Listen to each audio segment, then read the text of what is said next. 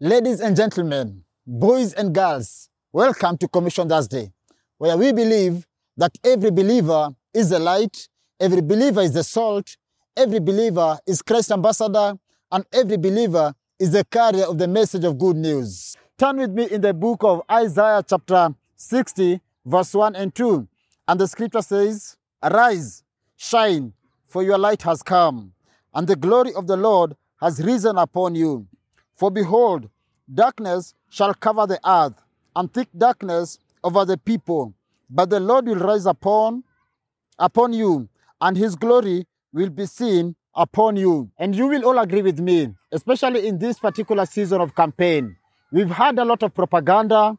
We've had a lot of negative energy. We've had a lot of things that does not glorify God.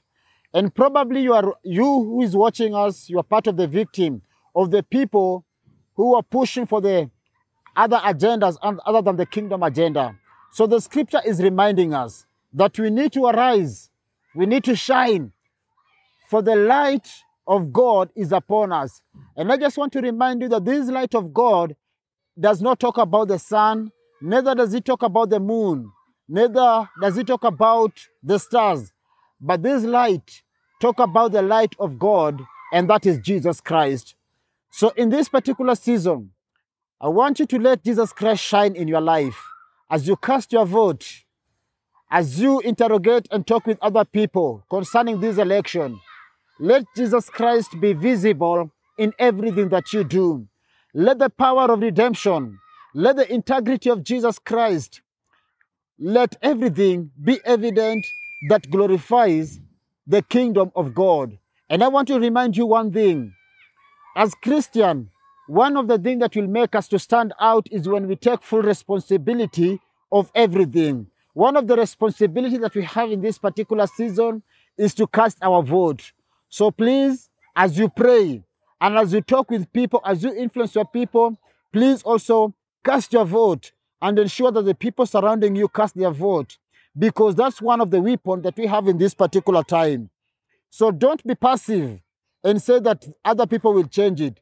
This world is looking for you, because you are the salt, you are the light, and you are the carrier of the message of good news. So please use your influence, use your ability to be the change agent that this country is praying for.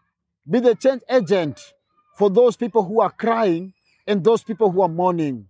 Because mission happens when we are in the field. And this is one of the activities when we go. It's a doing word. Roll your sleeves, pull up your socks, and let's engage.